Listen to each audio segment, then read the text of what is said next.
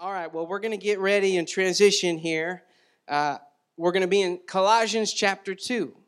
Now, if you remember, we've started this series last week called The Supreme Life.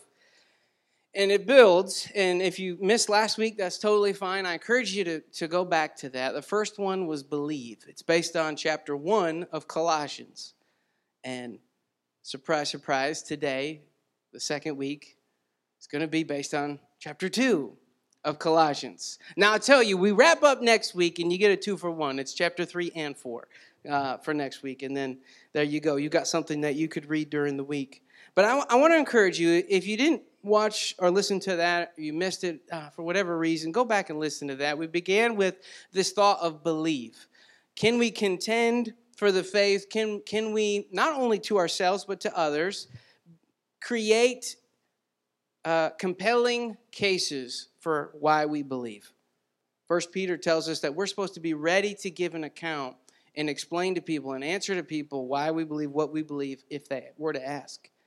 And so I just, I, you know, we were digging through chapter one, looking at what the text says to us. The, one of the, the, the primary conclusion is that Christ is supreme.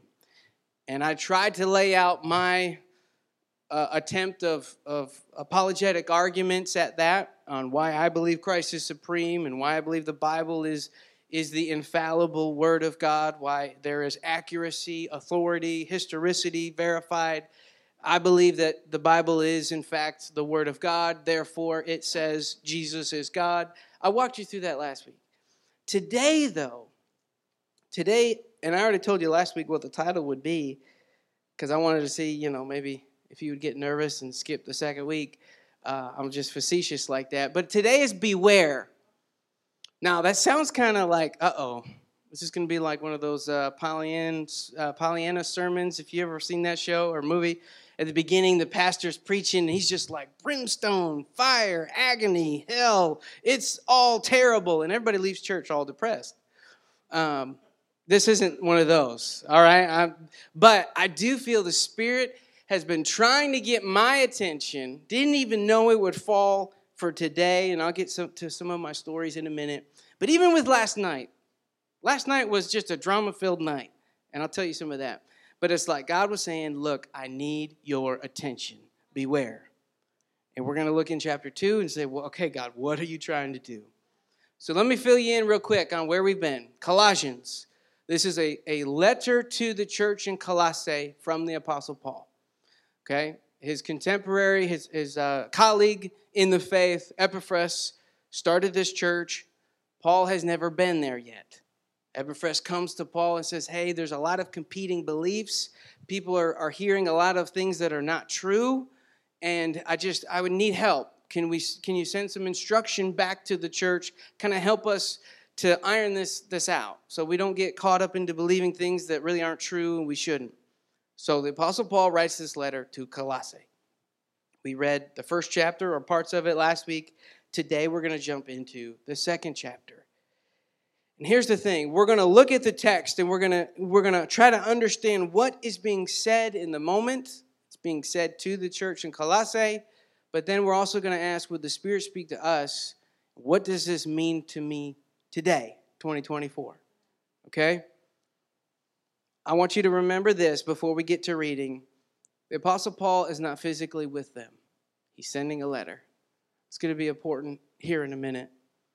All right, I trust you're at chapter 2 by now of Colossians. We're going to read verses 1 through 7. If you can and you're able, uh, would you stand to your feet in reverence to God's word? Let's read this and we're going to pray. And I want everybody digging in, praying with me that God would speak to us. It wouldn't be Pastor Shane, it would be the Holy Spirit speaking to you this morning. Let's read uh, chapter 2, verse 1. It says, I want you to know how much I have agonized for you and for the church at Laodicea and for many other believers who have never met me personally. I want them to be encouraged and knit together by strong ties of love. I want them to have complete confidence that they understand God's mysterious plan, which is Christ Himself. In Him lie hidden all the treasures of wisdom and knowledge. I am telling you this so no one will deceive you with well crafted arguments. For though I am far away from you, my heart is with you. And I rejoice that you are living as you should and that your faith in Christ is strong. And now, just as you accepted Christ Jesus as your Lord, you must continue to follow him. And this is where we'll end it. Verse 7 Let your roots grow down into him, and let your lives be built on him. Then your faith will grow strong in the truth you were taught, and you will overflow with thankfulness. Let's pray together. Lord Jesus, I thank you so much for this opportunity that we have, uh, not only to just worship you together uh, but Lord, to hear your word, to hear your spirit speak to us through the text, through this letter that was written to the church in Colossae thousands of years ago, God, we can look back on it today and you can speak to us as well. God, I thank you for that. And Lord, I just pray that you'd help us, each and every person here, help us in our minds and our thoughts, our spirits, God, that we would be receptive to you. We would hear you. We'd put aside distractions and hindrances, God, and we'd lean into what you're saying to each of us in our own context, our own lives. God, because that's what this is. This is an applicable word for each of us. You speak to us. God, I just pray you'd move in a mighty way today. We just believe this in the name of Jesus. And if you agree, just say amen. You could be seated. All right, we're going to dig into this. I'm pumped. It's called the Supreme Life Series. I, I went over this uh, last week. Jesus has the supreme life. That was the primary definition of supreme. It's authority. He has all authority, period. Second definition, a lesser one, is that it, it has quality or excellence, then that's where I jump in and I say, okay, Jesus, I want, I want that kind of supreme life for me. You have all authority. God, would you help me to operate in excellence in my life, to follow your word like you instructed, instruct me to? And we just read chapter 2, the beginning of it. The Apostle Paul's not there. He's, he's like, I wish I could help you. If I was there, I'd take care of all the stuff that you're hearing. I would talk to everybody. We'd have a meeting. I'd handle the arguments for you. But the fact of the matter is, I'm not. So, what does he say in verse 7? This is where we're going to get going. To start us off, he says, Let your roots grow down into him. Man, this, this is going to be very important. So, the other day, uh, Brother Vern helped me out, and I think thank him so much for helping me with uh, trees in the back here. We're making room um, for the turkey shoot in the fall, and wouldn't you know, we had several trees that we needed to take out. They were in the way. We're kind of pushing back the line. We, you'll notice it's a little messy, but we're not done. But we made a lot of a lot, a lot of room, but it required some trees coming out. Well, check this out. There was one tree that had really, really shallow roots. And I couldn't believe how shallow, because all he had to do with the skid steer was just push it right over. And I know that because I show up, and I mean, I showed up, I thought was on time. The tree was already over. He just pushed it over, the roots are all out. I'm like, he, he must have like bumped that on the way getting it off the trailer. I don't know. It could not have taken much effort. And then there was a second tree, though, kind of tucked in the corner and uh, and yeah, Pastor Don was here. He knows. Like it, that took a minute. That had some long roots. Like it didn't look necessarily like a huge tree, but man, the roots were long and thick. And you know, he's digging all around the tree, hooking up a chain, pulling it. I mean, just like it took a minute to get it. And then there's a couple trees that we never even had in our sights to mess with, didn't touch, didn't even talk about. You know, we got these two giant trees that are always dropping limbs every time it just barely tr- sprinkles. Okay, we don't even think about that. Why? That tree, those two trees are humongous.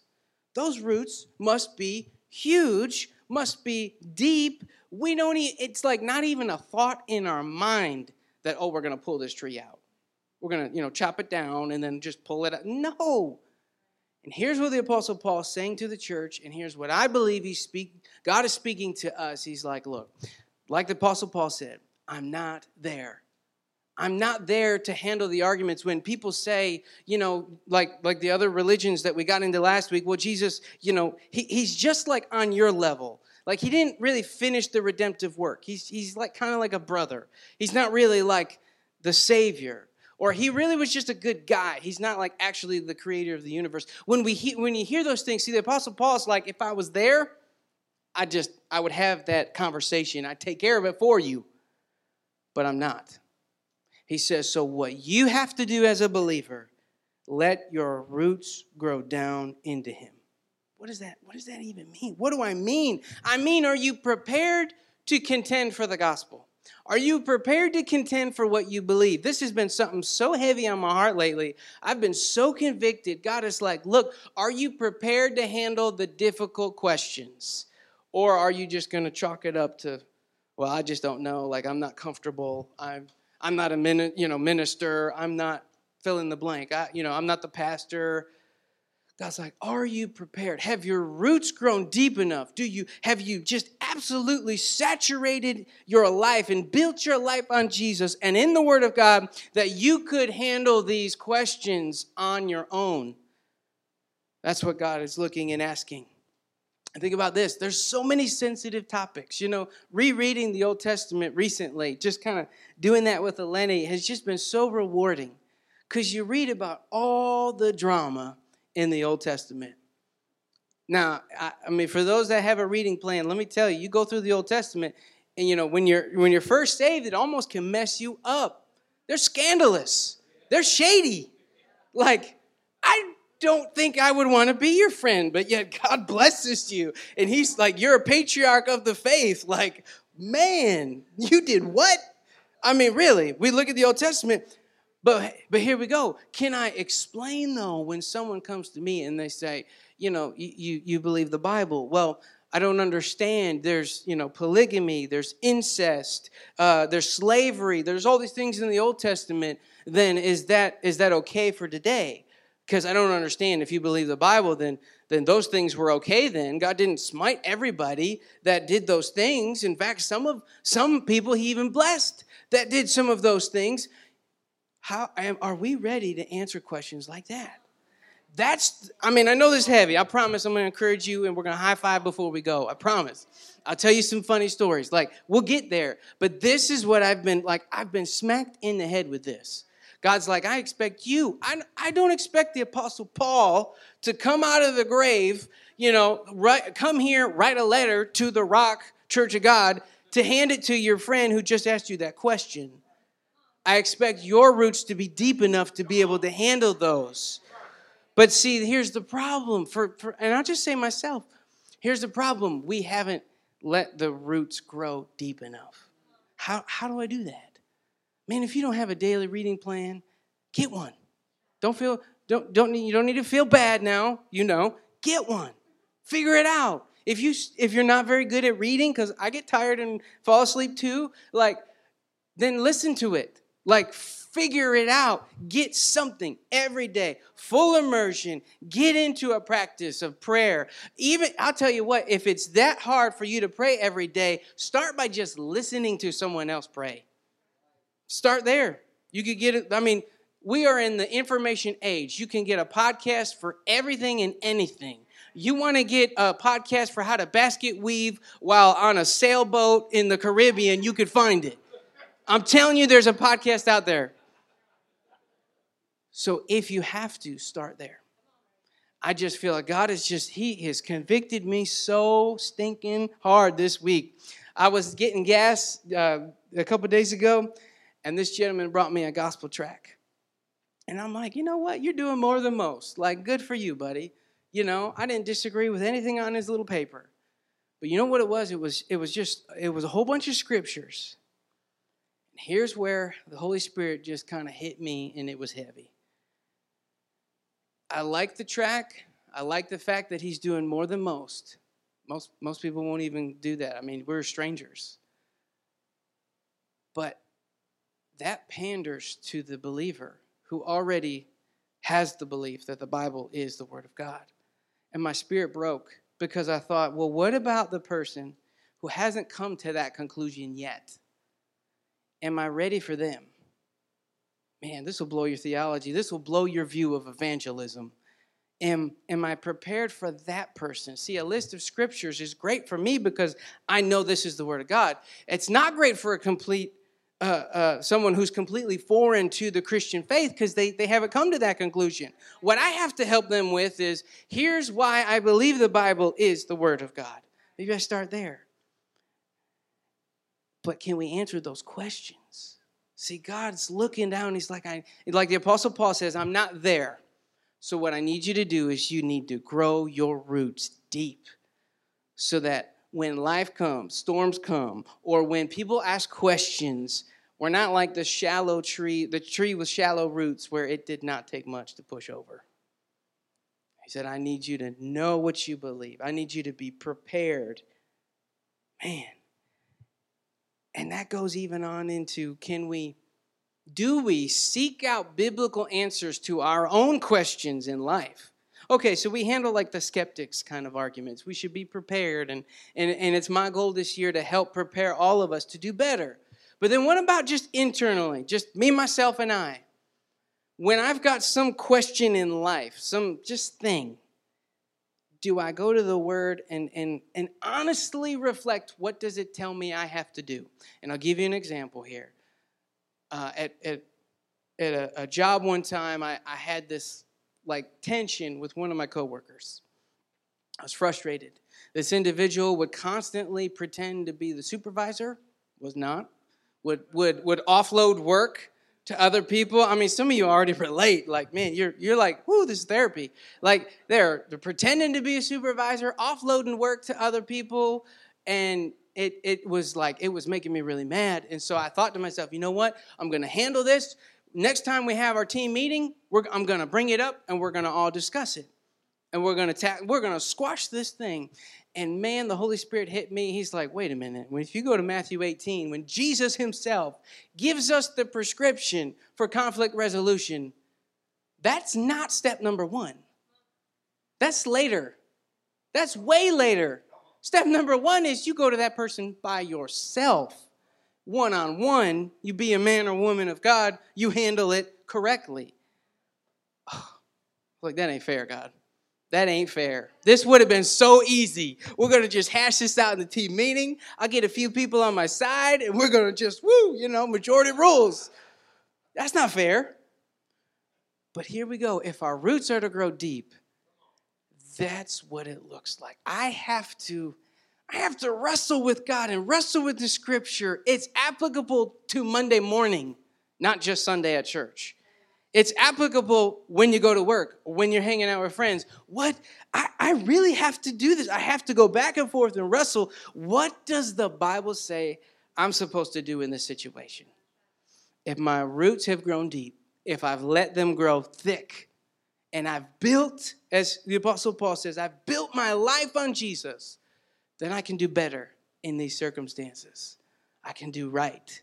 And I don't need the Apostle Paul to hop out of the grave and write a letter to my friend. You with me? Man, this was tough going through this. This is why the title's Beware. And I'll get I'll, I'll summarize it at the end, but I'm like, whoo, Lord help me.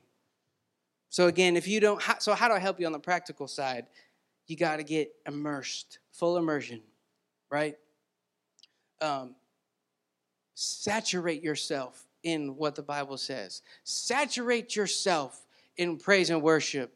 Like, go overboard if you have to initially to just in and inundate your mind, just to flood it.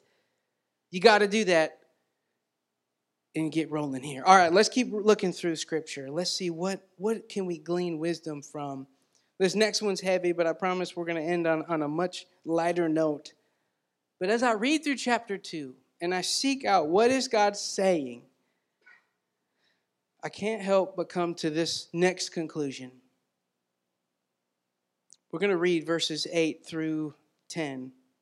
It says this Don't let anyone capture you with empty philosophies and high sounding nonsense that come from human thinking and from the spiritual powers of this world, rather from Christ. Verse 9, this is important. For in Christ lives all the fullness of God in a human body. All fullness.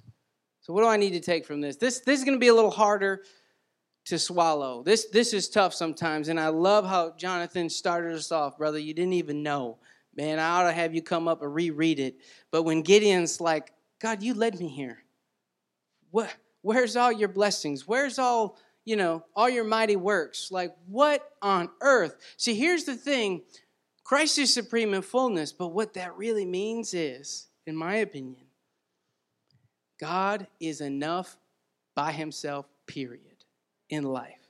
Now, see, this, this is really, this is where your roots have to be deep. Because I'll look at scriptures and I'll hear other, you know, prosperity preachers, and I get it. We'll go to Romans 8 28. Most people can, can quote that. It says, All things work for the good of those who are loved and called according to his purpose. That sounds fantastic. And I hold on to that scripture. But here's the problem it, doesn't say all things are good everything in life is going to be rosy, perfect, sunshine, lollipops, right? He says, God will work all things for the good. I almost wonder if you fast forward a couple chapters over, chapter 12, see if I got it here. Paul says, Do not be conformed to this world, but be transformed by the renewal of your mind. You know this scripture, that by testing you may discern what is the will of God and what is good and acceptable and perfect. Here's the thing that I think we need to understand I need God to transform my mind so I understand what's good. See, because what's good for me is brand new cars. Let me build a new house. Lord, let me just win the lottery without buying a ticket. Let somebody just give me the ticket, and I'm going to win the lottery. I'm going to pay for that. I'm going to, you know, everybody gets a car. Like it's good. God's like, well, hold, hold on a minute. See, because I'm like Gideon some days where I, I, I'm like, God, where's all your mighty works? You brought me here. I did what you said to do. And it's like God looks back at me. He said, When did I tell you everything would be perfect? I'm like, Well, hang on. Romans 8 28 says, All things work for the good. He says, Did I say all things are good? Did I say it's all good all the time? And I'm like, Well, I was like, Well, well, well wait a minute, God. Like, you say that the steps of a righteous man are ordered. He's like, again, go back to Romans. Did I say it's all good? I said I'll make all things work together for the good. I'm like, well, I don't see any good. He's like, well, then how about you go to Romans 12, be conformed in your mind so you can discern what is good. I'm like, uh oh. Because he said, bottom line, I'm enough, period. That is, I'm telling you, like in church circles, like, man, you could start a revival saying that. But on Monday morning, that stinks. Can I just be real and a little candid and a little rough around the edges here? Monday morning, that stinks. When you're hitting, maybe it's hell on earth for you Monday morning. Christ is supreme in fullness. He's enough. That's what he's saying here. I'm enough, period. Now, do I believe that God can change everything in a second? Yes, I do. Do I believe that he has he has a higher way of thinking and he knows what's good and it may not make any sense to me right now. And it's not that God causes every little thing, but he does say I'll work all things to the good. But see how we we mess that up sometimes? Well, I, all things are good. Like you, you said all no. All things are not good. But I'll work them for the good. And by the way, what I say is good is so much beyond what you can comprehend right now. I mean, just you, you, like Brother Jonathan said, you look back at some crazy situation you've overcome in life. In that moment, and Jonathan said it perfectly, there's no light at the end of the tunnel. Am I right? You're like, this is hopeless. It's over. God, just kill me now. Just take me. Spare me, God. It's like Elijah when he has his depression little fit. He's like, just kill me. This is terrible. Right? But God is looking at us and he's saying, I promise I'm going to work it out for the good. You don't understand it. He says, and Isaiah, my ways of, are higher than your ways. My way, my thinking is high. He can't think like we do. My thinking is higher than you. We have to resolve in our hearts, okay, God, you're enough. I've got to double down. Whether I look like a fool or not, double down that Jesus is enough. I don't know how on earth I'll get through this situation in life. I don't see a light at the end of the tunnel some days, but Christ is supreme in fullness, meaning he's enough. God is enough. So we keep going through this. We're doing great on time. We keep going through this, and I've got to see what else does chapter 2 tell us? What, what other wisdom can I glean from chapter 2? So let me start with this. I told you I'd have some, some little jokes. Um, if I have any lawyers in the room, I'm going to apologize now. I do love you, but you're just too easy to use in jokes. So here we go. So Farmer Joe, uh, he, he's in his car and he's hit by a truck.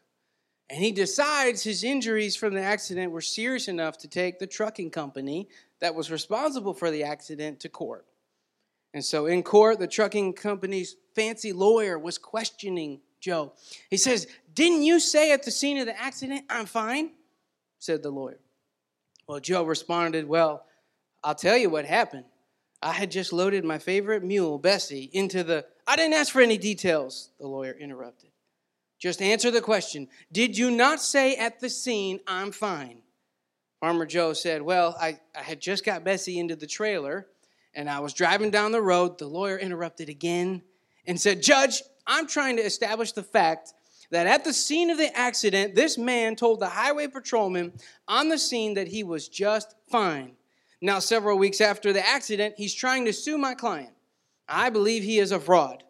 Please tell him to simply answer the question. Now, see, by this time, though, the judge, he's kind of fairly interested in where is Farmer Joe trying to go with this. He's, he started this same routine. He said, I'd like, I'd like to hear him out. Let's see what he has to say about his mule. Okay? Well, Joe thanked the judge and he proceeded. He said, Well, as I was saying, I had just loaded Bessie, my favorite mule, into the trailer and was driving her down the highway when this huge semi truck and trailer ran the stop sign and smacked my truck right on the side.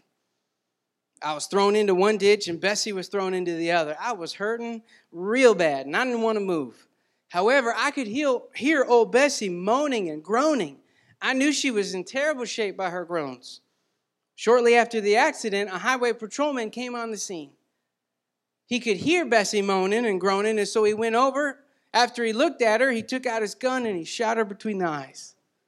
Then the patrolman came across the road with his gun in his hand and looked at me. He said, Your mule was in such bad shape. I had to shoot her. How are you feeling? I'm fine. I don't know about you. I'm okay. Nothing to see here, guys. mm. All right, so we look through chapter two, and it's just how God works. The third point here I need you to leave the legalism for the lawyers. This, this is now this is interesting here. You know right and wrong. Bible teaches us right and wrong. What legalism does, though, is it begins to mess with your mind and paralyze you while you're doing what you believe is right. You just get hung up on, am I doing it perfectly in the right time, the right day, the right formula, all this, that. Now, I need you, we have to treat this carefully, but this is important. I'll give you an example. Eleni and I do this daily devotion uh, every day. She likes to do it first thing in the morning. Like, my eyes aren't even open, and I hear the audio playing. I can't do that. Like, I'm still trying to wake up to reality. Who am I? What what you know? What where am I? you know, what's my name? Uh, stuff like that. I can't do that, right? I'm more of a night owl. Like when I'm like, or, or maybe like when I'm driving. Like I just my mind will space out so I can listen and really I can think. Right? Here's the deal. Legalism would be if someone says if you don't do your devotion at 8 a.m. in the morning, you're just doing it wrong you're just you don't really love God. You should be able to do it at 8 a.m. That's legalism. Now, don't don't conflate this to something it's not. The Bible tells us what's right is right and what's wrong is wrong, and you, we can hash out sin. Sin is sin. This is not us trying to, to flirt with, oh, some sin's okay. This is Satan wants to paralyze you while you're trying to do right into this legalistic idea to where you you're like i'm trying but I, I'm, I'm paralyzed i'm trying to do right but i'm so hung up oh, always did i do it at the right time did I, I didn't do my devotion at 8 So, did I miss it? Did I fail God? And God revealed this, this analogy last night. I told you it was a wild, it was a wild ride, wild ride. Not just for us. Like a few teenagers flipped their car in my front yard.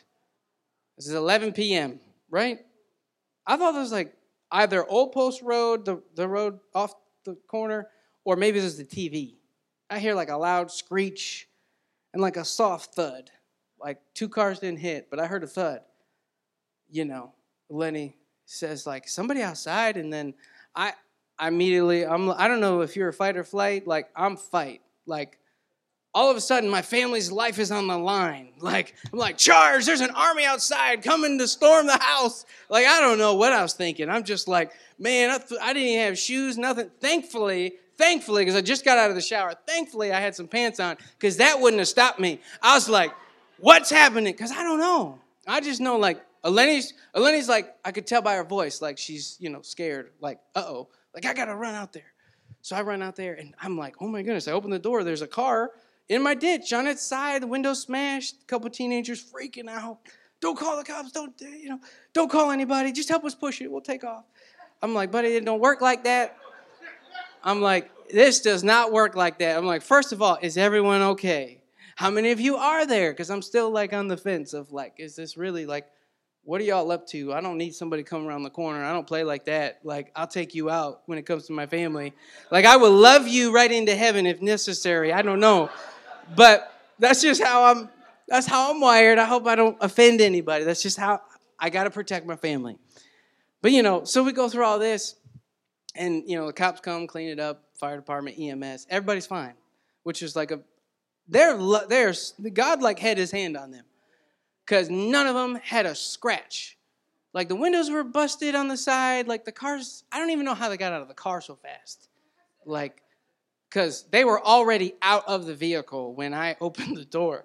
Anyway, so we go back inside. We're all trying to calm down. I got like adrenaline pumping you know, this is like almost midnight by now.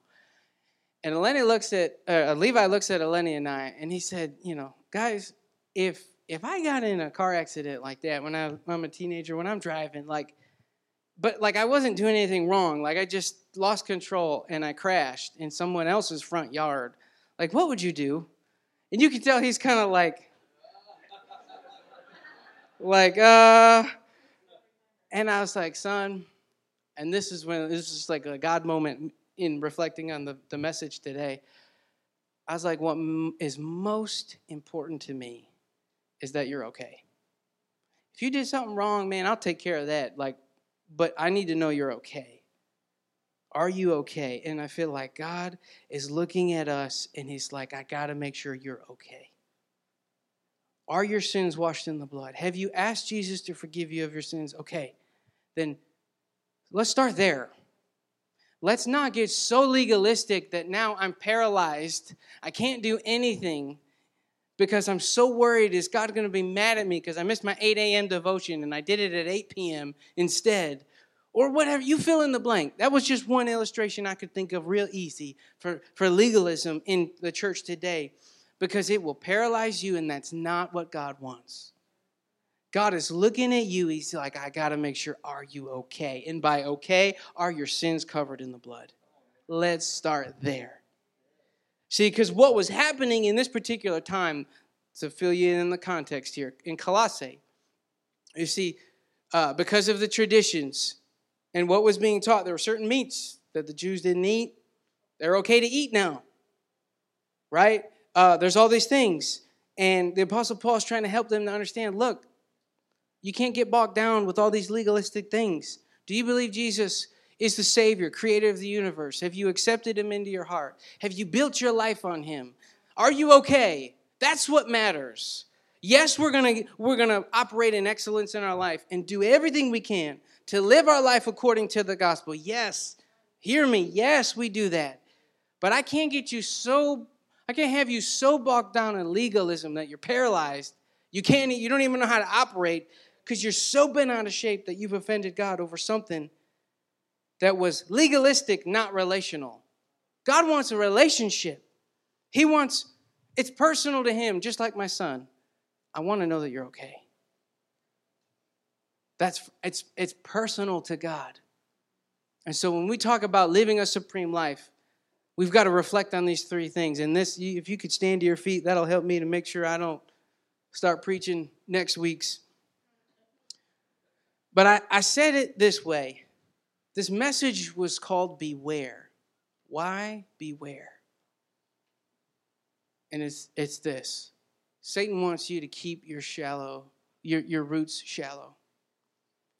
He wants to keep you from believing Christ is worth it. When you're having a terrible day and you're like, this is not good, I don't like it, I, I don't want it. Satan wants to keep you from believing that Christ is supreme in all fullness and that Christ is enough. And he also wants you to be so paralyzed and bogged down with legalism that you don't operate in the freedom that you have in Christ. See, legalism would be like we're having service and we have an order. We begin with our call to worship song and we do our penny march and we do a couple more songs. Legalism would be like if we decided to totally just flip it. And we're like, "No, that's that's just not right. You're not you're not serving God right." We decided we want to preach one Sunday to start and then go into worship. That's legalism.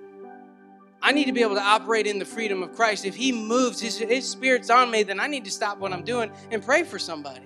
I need maybe God's like, look, I need you to just share this word first. Like, don't even play a song. I need you to share this word. Someone needs to hear it. That's the freedom of Christ we should be operating in. It might be a little outside the box of what we're comfortable with, right? But you see this. This isn't a right or wrong thing. Sin was nowhere in that equation. So hear me. God wants you to operate in that freedom in the Spirit. But Satan wants you so bogged down in the legalism that you're like, I don't know what to do. That this isn't what we normally do. Uh, and you do nothing. God is saying, beware. This is a word of encouragement. I feel like, man, last night was just was confirmation because he got my attention. You know, immediately, like a few minutes after all this nonsense with the car flipping over, Bishop Brett calls me in Kenley because you know we're, we're staying here in Irwin for the weekend, and he's like, "Hey Shane, I'm so sorry to call you this late, but the fire alarm is going off in one of the dorms. Like it's just." I'm like, "You got to be kidding me!" Like it's midnight. Teenagers just flipped their car in the front yard, and now fire alarms are going off in Kenley. I'm like, "What?" And I was like, I told Bishop, I'm like, man, this car just flipped. Like, this has been a wild night. He said, well, I think God is trying to talk to us and get our attention. I'm like, yes, He is. And you know what He's saying, church? He's saying, beware. He's saying you ought to look at these things. Look at chapter 2. Reread it yourself this week. We need to build our foundation on Christ. Make your roots as deep as you can. It might feel fanatical, but go ahead. Be fanatical for a minute if you've got to. Build your life on Christ. Tell yourself He's enough. And then operate in the freedom. Can we pray together? Lord Jesus, I thank you so much for your word.